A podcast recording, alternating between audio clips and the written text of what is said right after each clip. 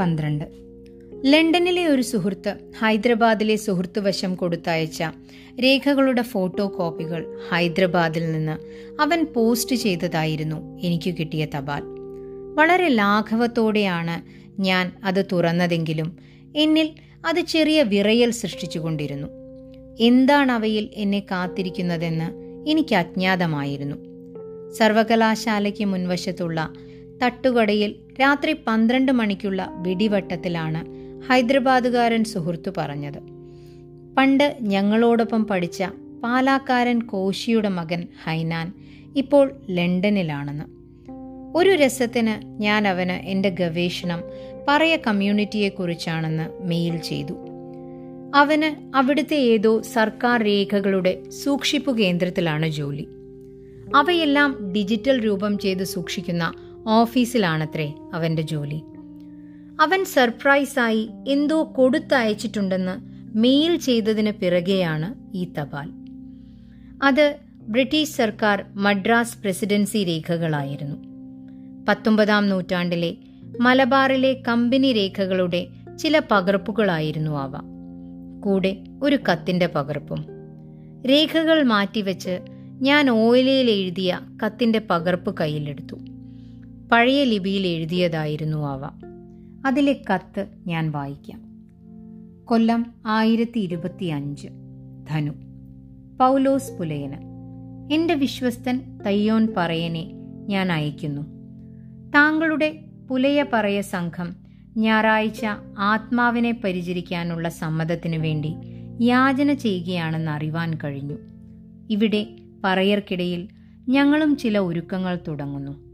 അവിടുത്തെ അഭിപ്രായങ്ങൾ തെയ്യോനെ ധരിപ്പിക്കുക. വിശ്വസ്തൻ പറയനാർപുരം എരി. ഈ കത്തെങ്ങനെ ബ്രിട്ടീഷ് രേഖകളിലെത്തി എന്നാണ് എന്നെ ആദ്യം അമ്പരപ്പിച്ചത്. അതിന്റെ ഉത്തരം അവന്റെ മെയിലിൽ എനിക്ക് ലഭ്യമായി. ആയിരത്തി എണ്ണൂറ്റി അൻപത്തി ഒൻപതിൽ ഇംഗ്ലീഷിലും ആയിരത്തി എണ്ണൂറ്റി എഴുപത്തിയേഴിൽ മലയാളത്തിലും പ്രസിദ്ധപ്പെടുത്തിയ ഘാതകവധം എന്ന നോവലിന്റെ കർത്താവ് മിസ് കോളിൻസ് മദാമ. ആ നോവൽ എഴുതാൻ വേണ്ടി ശേഖരിച്ചവയായിരുന്നു ആ രേഖകൾ.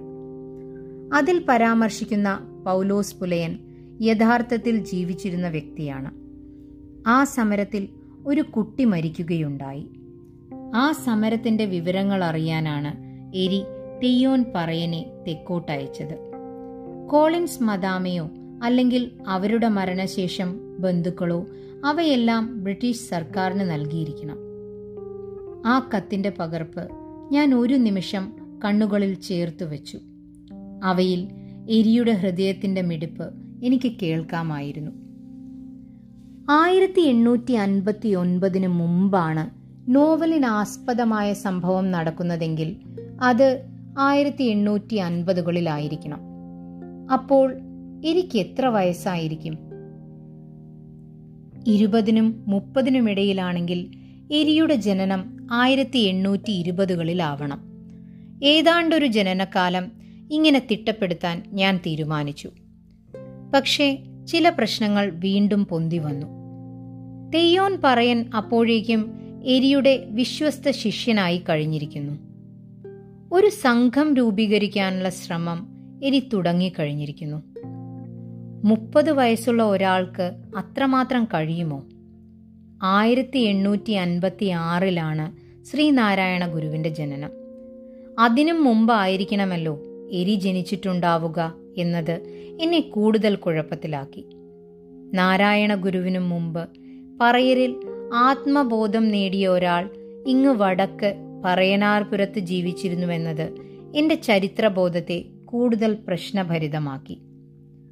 സ്ഥൂല ചരിത്രരേഖകളിലൂടെയല്ല ഞാൻ സഞ്ചരിക്കുന്നതെന്നും മനുഷ്യരുടെ ഓർമ്മകളിലൂടെയും വാമൊഴികളിലൂടെയുമാണ് ഞാൻ നൂറ്റാണ്ടുകൾ പിന്നിടുന്നതെന്നും എനിക്ക് മനസ്സിലായി. മറ്റൊരു പ്രശ്നം എനിക്ക് മുന്നിൽ വന്നത് ഒരു നോവലിന് പാത്രമാകത്തക്ക ഒരു സമരം പ്രത്യക്ഷമായി നടന്നിട്ടും നമ്മുടെ ചരിത്ര പുസ്തകങ്ങൾ അത് അവഗണിച്ചത് എന്തുകൊണ്ടാവാം എന്ന കാര്യമാണ്. അതും ഞാൻ അവഗണിക്കുന്നു. കാരണം ചരിത്രരചനയ്ക്ക് അതിന്റെതായ നീതിശാസ്ത്രങ്ങളാണുള്ളതെന്ന കാര്യം എന്റെ ഗവേഷണം തുടങ്ങുന്ന ദിവസം തന്നെ ഞാൻ മനസ്സിലാക്കിയിരുന്നു. ഈ കത്തും രേഖകളും എരിയുടെ ജന്മവർഷത്തിലേക്കുള്ള എന്റെ തുറുപ്പു ചീട്ടുകളായിരുന്നു. നവോത്ഥാനത്തിന്റെ ചരിത്രം വീണ്ടും പഠിക്കാൻ ഞാൻ തീരുമാനിച്ചു. പരാജയപ്പെട്ട മനുഷ്യരുടെ എണ്ണമറ്റ കണ്ണുനീർ തുള്ളികളിൽ നിന്നാണ് യഥാർത്ഥ ചരിത്രം തുടങ്ങുന്നതെന്ന് ഞാൻ തിരിച്ചറിയുന്ന നിമിഷമായിരുന്നു അത്. എരിയുടെ ആത്മാവ് ഒരു കണ്ണുനീർ തുള്ളിയായി എന്റെ നെറുകയിൽ ഇറ്റുവീഴുന്നതായി എനിക്ക് തോന്നി.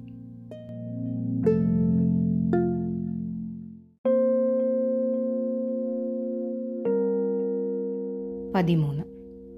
ഭ്രാന്തൻ രാമനും ഭ്രാന്തൻ ഗംഗാധരനും പറയനാർപുരത്തെ രണ്ട് സാധാരണ മനുഷ്യരായിരുന്നു. അവർ പറയനാർപുരത്തേക്കും പുറത്തേക്കും എപ്പോഴും സഞ്ചരിച്ചു കൊണ്ടിരുന്ന രണ്ടവധൂതർ വിശക്കുമ്പോൾ പറയണാർപുരത്തെ ഏതു വീട്ടിലും അവർ നിശബ്ദരായി ചെന്ന് കാത്തിരിക്കും. വീട്ടുകാർ അവർക്ക് ചായയും ചോറും നൽകും. ഭ്രാന്ത് പറയനാർപുരത്ത് ഒരു രോഗമായിരുന്നില്ല. ഒരവസ്ഥ മാത്രമായിരുന്നു. സ്വപ്നം കണ്ട് എഴുന്നേറ്റ് നടക്കുന്നതായിരുന്നു ഭ്രാന്തൻ രാമന്റെ പ്രശ്നം. ഒരാൾ നിരന്തരം സ്വപ്നം കാണാൻ തുടങ്ങിയാൽ എന്തു ചെയ്യും? കൗമാരത്തിൽ നിന്ന് യൗവനത്തിലേക്ക് കാലുകുത്താൻ തുടങ്ങിയ പ്രായത്തിലാണ് രാമൻ വിഭ്രാത്മകമായ സ്വപ്നങ്ങളിലേക്കും പ്രവേശിച്ചത്. ഗോപാലപ്പണിക്കർ പ്രശ്നം വെച്ചു പറഞ്ഞത് ലഗ്നാൽ ചന്ദ്രനും രാശിയാൽ കേതുവുമായതിനാൽ അലച്ചിലാണ് യോഗം. ഭ്രമണമാണ് വിധി. ഒരിടത്തും ഉറക്കില്ല ഇടത്തിൽ ബാലൻ നായരുടെ മകളുടെ മംഗലത്തിന് അരയ്ക്കാൻ വന്ന തീയത്തി അമ്മാളുവാണ് രാമന്റെ മനസ്സ് വെള്ളക്കടലാസ് പോലെ വായിച്ചത്. അരച്ചുകൊണ്ടിരിക്കെ ചെറ്റയിൽ ചോയിച്ചിയോട് ആ കഥ പറഞ്ഞു. രാമൻ ചെറുപ്പത്തിലെ ഓരോന്നുണ്ടാക്കി പാടുമായിരുന്നു. മലയന്മാരുടെ വീട്ടിൽ ധാരാളം ഗ്രന്ഥങ്ങൾ ഉണ്ടാവുമല്ലോ മന്ത്രവാദം തിറ എണ്ണമന്ത്രം തുടങ്ങി എല്ലാറ്റിന്റെയും ഗ്രന്ഥങ്ങൾ. അവൻ ചെറുപ്പത്തിലെ എല്ലാം പഠിച്ചിട്ടുണ്ട്. മലികളിൽ തന്നെ ഒന്നാന്തരമായി പാടുന്ന ജാനുവിന്റെ മോനല്ലേ?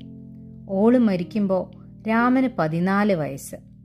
പിന്നെ നോക്കിയത് ഓൾഡ് ആങ്ങള കട്ടിയങ്ങാട്ടെ രാമറ ഓൻ തോറ്റം പാടുന്നത് കേൾക്കാൻ ഇവിടുത്തെ നമ്പ്യാറ് തന്നെ ഇടത്തിലെ തിരക്ക് മുമ്പിൽ നിൽക്കുന്നത് കാണാം. കൂട്ടിച്ചേർത്തത് കട്ടിയങ്ങാട്ട് കൊണ്ടുപോയി ഇടത്തിലെ നമ്പ്യാരുടെ ഒരേയൊരു പെങ്ങൾ ദേവകി. ദേവകിയമ്മ സംസാരത്തിൽ ചേർന്നപ്പോൾ അമ്മാളുവിന്റെ അഭിമാനം ജ്വലിച്ചു. അവൾ ആഞ്ഞരച്ച് അത് വെളിപ്പെടുത്തി. രാമൻ പാടി പാടി ദേശത്തെ ആനന്ദിപ്പിച്ചു. പിന്നീട് ദേശം രാമനിൽ നിന്ന് അപ്രത്യക്ഷമായി. പാട്ടിന്റെ ഭൂഖണ്ഡങ്ങൾ വിപുലമായി. അയാൾക്ക് ഇന്ന ദേശമെന്നോ ഭാഷയെന്നോ ആവലാതികളില്ലാതായി. സ്വപ്നങ്ങളുടെ ഭാഷയിൽ അയാൾ പാടിത്തുടങ്ങി. അത് നാട്ടുകാർക്ക് മനസ്സിലായില്ല. വീട്ടിൽ പായും കൊണ്ടുവന്ന ചെറുമി വെള്ളിയിൽ അനുരക്തനായി സ്വപ്നത്തിലേക്ക് പ്രവേശിച്ചു എന്ന കഥ ആദ്യം പ്രചരിപ്പിച്ചത് പരോൻ ചാത്തുവിന്റെ കിണറ് കുഴിക്കാൻ സഹായിയായി വന്ന കടിയങ്ങാട്ടെ തീയച്ചക്കനാണ്.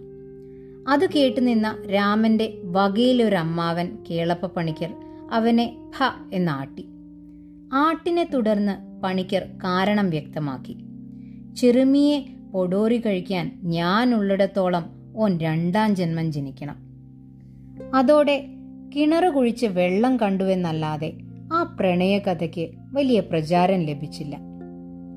കിണറിലെ ആദ്യത്തെ പഞ്ചാര വെള്ളം കുടിച്ച് നാലണ പാത്രത്തിൽ നിക്ഷേപിച്ചുകൊണ്ട് വലിയപുരയിൽ അനന്തൻ നായർ മറ്റൊരു കഥ പറഞ്ഞു. രാമൻ യഥാർത്ഥത്തിൽ തെക്കുനിന്ന് വന്ന മന്ത്രവാദി കുഞ്ഞൻ വേലന്റെ മകനാണ്. കുഞ്ഞൻ വേലൻ ഒറ്റമൂലികളിൽ വിദഗ്ധൻ. ഇലച്ചാർ ഒഴിച്ച് ഏത് രോഗവും മാറ്റും. ഭ്രാന്തനെ ശാന്തനാക്കും. ശാന്തനെ ഭ്രാന്തനാക്കും. ആനയെ ചൂണ്ടി നിർത്തും. വെള്ളത്തിന് മുകളിലൂടെ നടക്കും. ദുർമന്ത്രവാദത്തിലും അദ്വിതീയൻ. അച്ഛന് മകൻ ജീവൻ. മകന് അച്ഛനും. ഒരു ദിവസം വേലൻ കുഞ്ഞൻ രാമനോട് പറഞ്ഞു രാമ ഞാനൊരു യോഗം പരീക്ഷിക്കുന്നുണ്ട്. മുക്കുറ്റിപ്പൂവിൽ പൗർണമി നിഴലിക്കുന്ന ദിവസം ഒരു പണിയുണ്ട്. അത് മനുഷ്യരെ ഊർജസ്വലരാക്കി മേധ വർദ്ധിപ്പിക്കും. എന്റെ അനുഭവജ്ഞാനം. മൂന്ന് കിഴക്കോട്ട് വിടർന്ന മുക്കുറ്റിപ്പൂവ് പറിച്ചെടുത്ത് പ്രദക്ഷിണം വച്ച് ചന്ദ്രൻ നിഴലിക്കുന്ന വെള്ളത്തിൽ ശുദ്ധം ചെയ്ത് പത്ത് പച്ചിലച്ചാറുകൾ സമം വെള്ളം ചേർത്ത് രണ്ട് നാഴിക വയ്ക്കണം ആദ്യ സൂര്യകിരണം കണ്ണിൽ പതിക്കുമ്പോൾ പടിഞ്ഞാട്ട് തെരിഞ്ഞു നിന്ന് സേവിക്കണം. നിനക്ക് പറ്റുമോ? കുഞ്ഞൻ വേലൻ ചോദിച്ചു. അച്ഛൻ പറഞ്ഞാൽ രാമൻ സന്തോഷത്തോടെ പറഞ്ഞു. ആഹ്ലാദം കൊണ്ട് അച്ഛനും മകനും പരീക്ഷണത്തിൽ മുഴുകി. രാവിൽ പൂർണചന്ദ്രൻ മുക്കുറ്റിയിൽ ഉദിച്ചു. പുഴയിൽ കുളിച്ച് രാമൻ വന്നു. പൂക്കൾ പറിച്ച് ശുദ്ധിയാക്കി രണ്ടു നാഴിക കാത്തു. ആദ്യ കിരണം കണ്ണിൽ പതിച്ചതും രാമൻ ഔഷധം സേവിച്ചതും ഒപ്പം. രാമന്റെ മനസ്സിൽ ആയിരം പൂർണചന്ദ്രൻ ഉദിച്ച നിലാവ് പരന്നു. രാത്രിയും പകലും അപ്രത്യക്ഷമായി. നിലാവും ചന്ദ്രനും മാത്രം. രാമാ കുഞ്ഞൻ വേലൻ വിളിച്ചു. രാമൻ ചിരിച്ചു. അതിൽ നിലാവ് തെളിഞ്ഞു. കുഞ്ഞൻ വേലന്റെ തൊണ്ടയിടറി. മോനെ രാമ നീ അച്ഛനെ തോൽപ്പിച്ചല്ലോടാ. അയാൾ സകല ദൈവങ്ങളെയും വിളിച്ച് തല തല്ലിക്കരഞ്ഞു. പല മരുന്നുകൾ പരീക്ഷിച്ചു. രാമനിൽ പതുക്കെ പതുക്കെ നിലാവ് മാത്രം അവശേഷിച്ചു.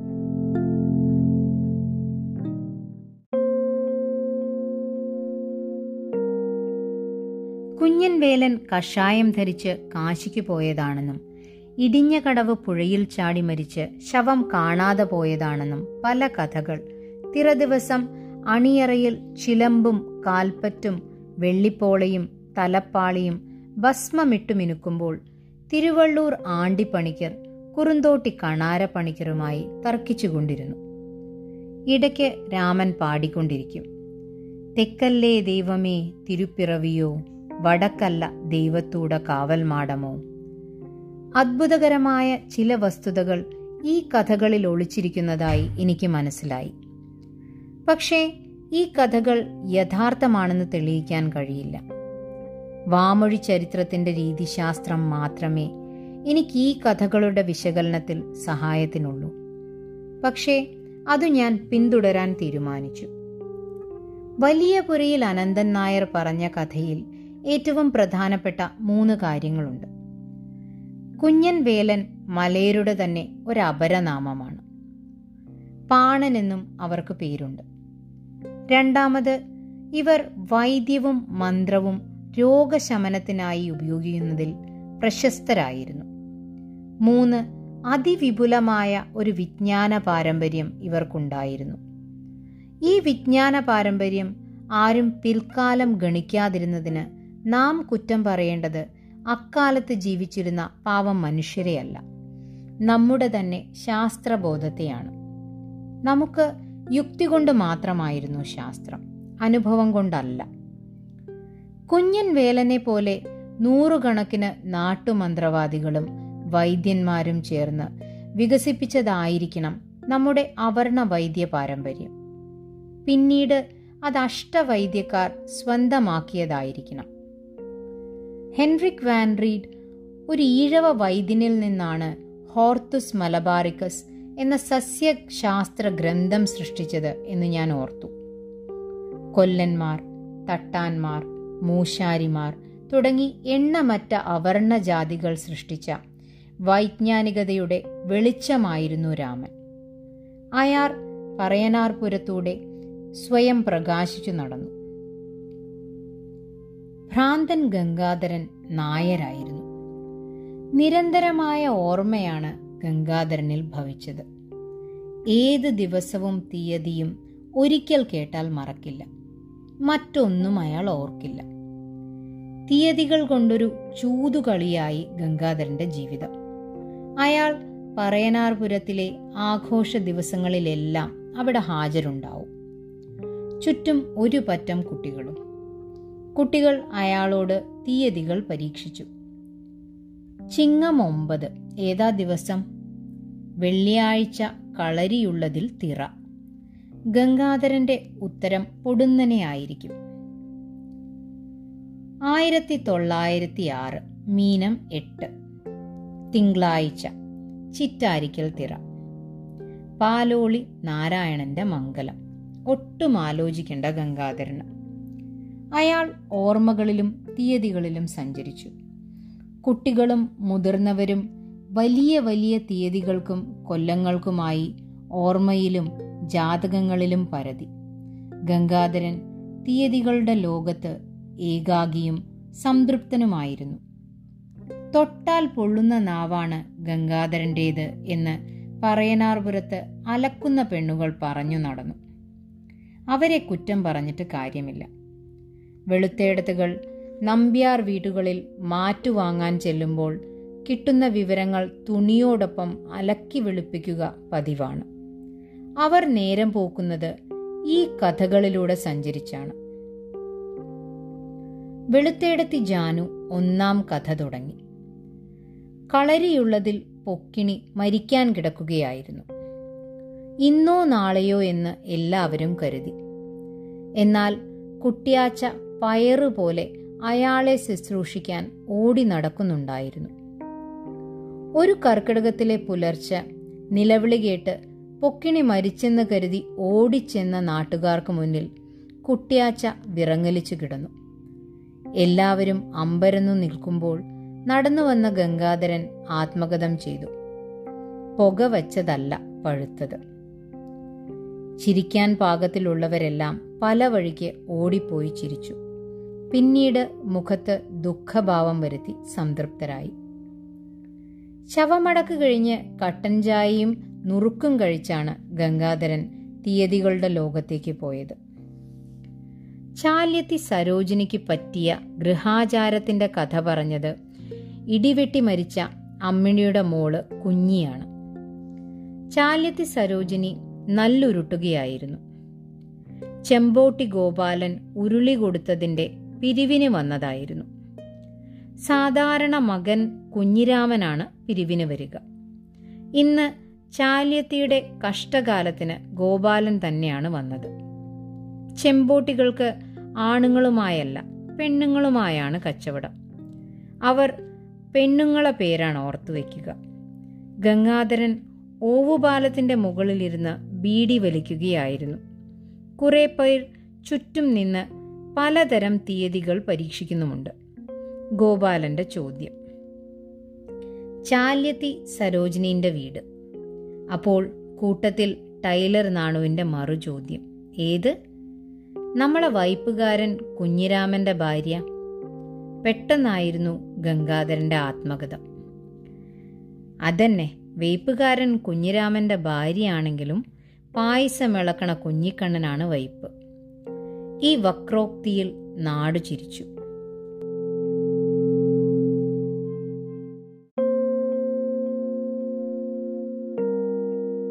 പറയനാർപുരത്തിന്റെ അന്തർഗതങ്ങളും തീയതികളും ഉത്സവങ്ങളും മംഗലങ്ങളും മരണങ്ങളും ഗംഗാധരൻ ഓർത്തു വെച്ചുകൊണ്ടിരുന്നു.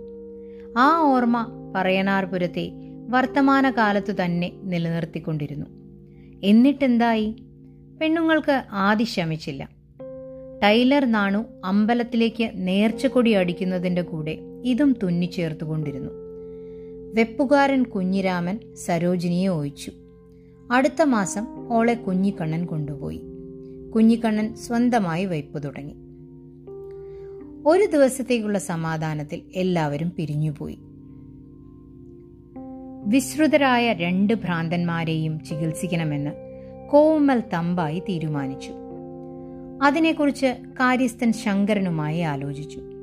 ശങ്കരൻ മനസ്സില്ലാ മനസ്സോടെ പറഞ്ഞു ഇങ്ങനത്തേനൊക്കെ പറയാനിരിയാ നല്ലത്.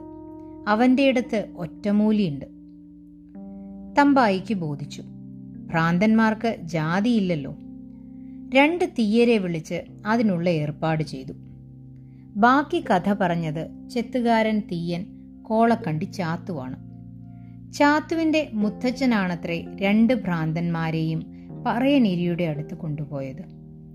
മുത്തച്ഛൻ അച്ഛനോടും അച്ഛൻ ചാത്തുവിനോടും പറഞ്ഞ സംഭവങ്ങളാണ് നമുക്ക് മുന്നിലുള്ളത്.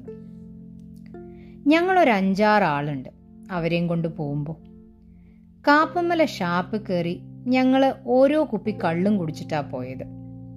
മുത്തച്ഛൻ ചാത്തുവിൽ പ്രതിധ്വനിച്ചു. ചെല്ലുമ്പോൾ എരി കുളിച്ചു വരുന്നു. കയ്യിൽ ഒരു മൺപാനിയിൽ വെള്ളവുമുണ്ട്. അത് തുളസിച്ചെടിയിൽ ഒഴിച്ച് അവയിൽ നിന്ന് ഒരില പറിച്ച് മൂർധാവിൽ വെച്ചു. നേരെ ഗുളികൻ തറയിൽ ചെന്ന് തൊഴുത് വലം വച്ച് പ്രാർത്ഥിച്ചു. തിരിച്ചു വന്ന് ഈറൻ മാറി. അപ്പോഴാണ് ഞങ്ങളെ കണ്ടത്. ഉടൻ പറഞ്ഞു ഇളക്കമുള്ളവരെ മാറ്റി ബാക്കിയുള്ളവർ തീണ്ടാതെ നിന്നോളൂ. ഞങ്ങൾ മാറി നിന്നു. രാമനും ഗംഗാധരനും നിശ്ചേഷ്ടരായി എരിക്ക് മുന്നിൽ നിന്നു. ഞാൻ എരിയെ ആദ്യം കാണുകയായിരുന്നു. കറുത്ത് സുന്ദരമായ രൂപം. ഉയരം പാകത്തിന്. തോളോളം മുടി. വെള്ളമുണ്ട്. ചന്ദനവും ഭസ്മവും തൊട്ടിരിക്കുന്നു. വെള്ളിപ്പിച്ചാത്തി നല്ല പല്ലുകൾ. തീക്ഷ്ണവും ആഴവുമുള്ളതായ കണ്ണുകൾ. ഐശ്വര്യം തുളുമ്പുന്ന നിറം. താണജാതിയിൽ ഇങ്ങനെ ഒരാളോ? ഞാൻ അമ്പരന്നു. എരി പറഞ്ഞു എത്ര വയസ്സായി? ആർക്കും അറിയില്ല. അവർ അനാദിയായി പറയനാർപുരത്തുണ്ടായിരുന്നുവെന്ന് കരുതുന്നവരാണ് പറയനാർപുരത്തുകാർ. എരി പറഞ്ഞു ഇവരുടെ ഭ്രാന്ത് മാറ്റണ്ട. ഇപ്പോൾ ഇവർക്ക് അമ്പത് കഴിഞ്ഞിരിക്കണം. ഇനി മാറിയാൽ തങ്ങളുടെ നല്ല കാലം കഴിഞ്ഞു പോയതിൽ അവർ ദുഃഖിച്ച് നീറി ബാക്കി കാലം നരകിക്കും. ഇപ്പോൾ അവരിൽ ആദിമമായ ചൈതന്യമുണ്ട്. പറയനാർപുരത്തിലെ മുത്തപ്പന്റെ മനസ്സുണ്ട്. ഇവർക്ക് ആരുമില്ലല്ലോ ബന്ധുക്കളായി. പിന്നെ ആ സന്തോഷം നമ്മളായി ഇല്ലാതാക്കുന്നതെന്തിന്? എരിയുടെ തീർപ്പിൽ സംതൃപ്തരായി ഞങ്ങൾ മടങ്ങി. എരി രണ്ടു ഭ്രാന്തന്മാർക്കും പൂജിച്ച ഓരോ പഴം നൽകി. പിന്നീട് എരി ഷാപ്പിൽ പാപ്പറോടൊപ്പം കള്ളു കുടിക്കുമ്പോൾ സ്വകാര്യം പറഞ്ഞത്രേ. വേലൻ കുഞ്ഞന്റെ പരീക്ഷണങ്ങളുടെ കഥ എനിക്കറിയാം. അത് ഞാൻ മാറ്റിയാ മാറൂല. ഞങ്ങൾ ഒരിടത്തു നിന്നാ പഠിച്ചത്. പിന്നെ മറ്റവൻ അത് ജന്മശാപമെന്നോ സുഹൃതമെന്നോ പറയാം. മറ്റൊരാൾക്കത് കിട്ടില്ല. പടച്ചോൻ ഓരോന്ന് പറഞ്ഞു വച്ചിട്ടുണ്ട്. പറയനും പുലയനും പാണനും അത് നാം കൂട്ടിയാ കൂടില്ല. പാപ്പർ എരിയുടെ കണ്ണുകളിലേക്ക് നോക്കി. അവിടെ അജ്ഞാതമായ ഏതോ ലോകം കത്തിയെരിയുന്നത് കണ്ടു. ബാക്കി കുപ്പിയിലുണ്ടായിരുന്ന കള്ള് ഒറ്റ വലിക്ക് കുടിച്ചു.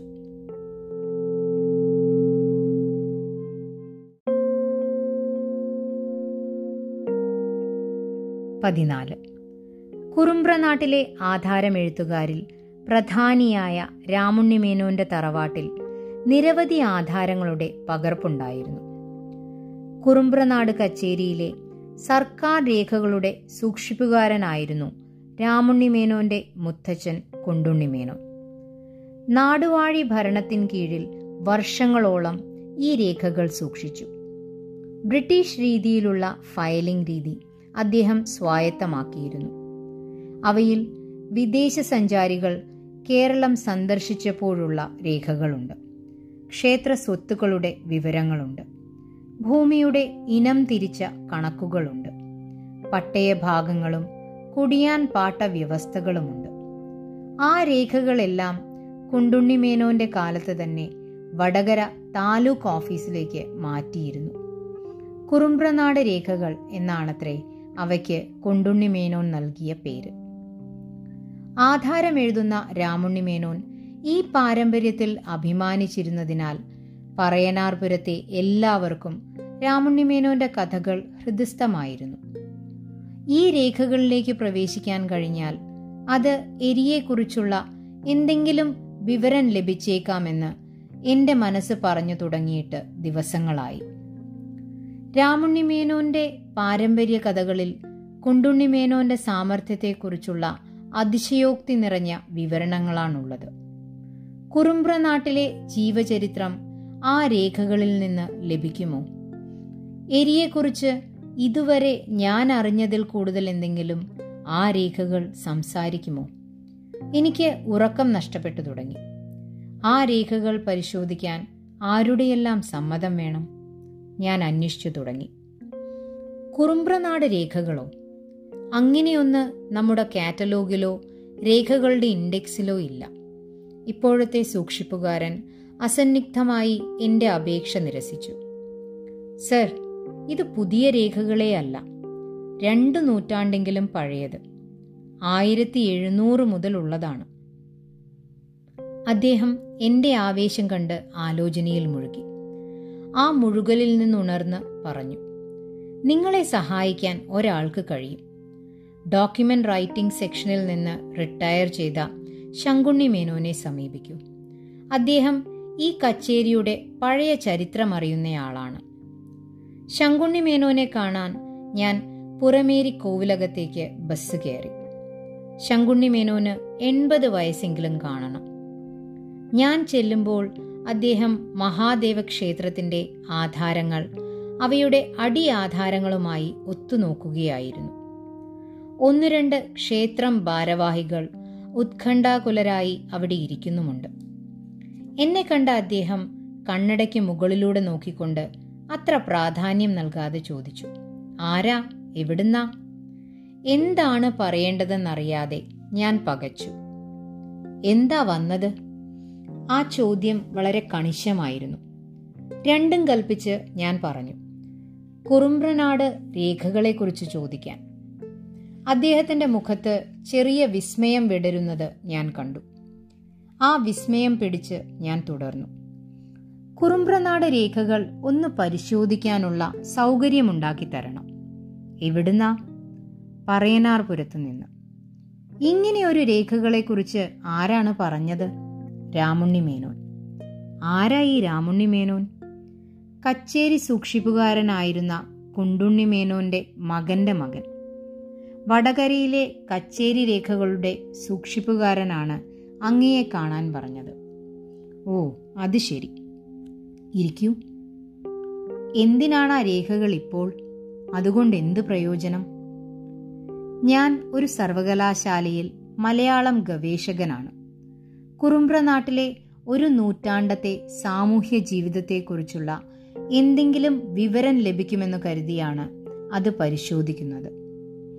ഞാൻ പ്രതീക്ഷയോടെ ശങ്കുണ്ണിമേനോന്റെ മുഖത്ത് കണ്ണും നട്ടിരുന്നു.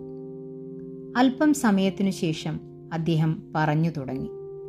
മലബാർ മാനുവലിന്റെ കർത്താവായ വില്യം ലോഗൻ സാഹിബ് മലബാറിൽ വരുന്നതിനു മുൻപ് മലബാറിൽ വന്ന ഇംഗ്ലീഷ് കമ്പനി ഉദ്യോഗസ്ഥനായ ഹാമിൽട്ടൺ കുറുങ്ങോത്ത് നായരെക്കുറിച്ച് എഴുതിയ കുറിപ്പുകൾ മുതൽ ടിപ്പുവിന്റെ ആക്രമണ രേഖകൾ ഇംഗ്ലീഷുകാർ സാമൂതിരി രാജാവുമായി ഉണ്ടാക്കിയ ഉടമ്പടികൾ. സർ റോബർട്ട് അബർക്രോബിയുടെ മലബാർ അനുഭവങ്ങൾ. ആയിരത്തി എഴുന്നൂറ്റി തൊള്ളായിരത്തി മൂന്നിൽ കമ്പനി കമ്മീഷണർ കുറുമ്പ്രനാട് രാജയുമായി ഉണ്ടാക്കിയ കരാർ രേഖകൾ. കടത്തനാട് കുറുമ്പ്രനാട് ഭൂവിതരണ രേഖകൾ. പയ്യോർ മലനാട് രേഖകൾ. പയ്യനാട് രേഖകൾ. പയ്യനാട് എന്നാൽ കീഴരിയൂർ മൂടാടി പള്ളിക്കര മേലടി വിയൂർ ചേമഞ്ചേരി മേലൂർ വഞ്ചിക്കര അരിക്കുളം തിരുവങ്ങൂർ തുടങ്ങിയ സ്ഥലങ്ങൾ. ഇങ്ങനെ ഒരു രേഖാ സമാഹാരമാണ് കുണ്ടുണ്ണി മേനോൻ ഫയൽ ചെയ്തു വെച്ച കുറുമ്പ്രനാട് രേഖകൾ. അതിപ്പോ വടകര കച്ചേരിയിലില്ല. മറിച്ച് കോഴിക്കോട് കളക്ട്രേറ്റിലെ റവന്യൂ ആർക്കൈവ്സിലാണ് ഉള്ളത്. ഒരിക്കൽ ഞാനത് കണ്ടിട്ടുണ്ട്. കുണ്ടുണ്ണി മേനോൻ സമർത്ഥനായ സൂക്ഷിപ്പുകാരനായിരുന്നു. സംശയമില്ല.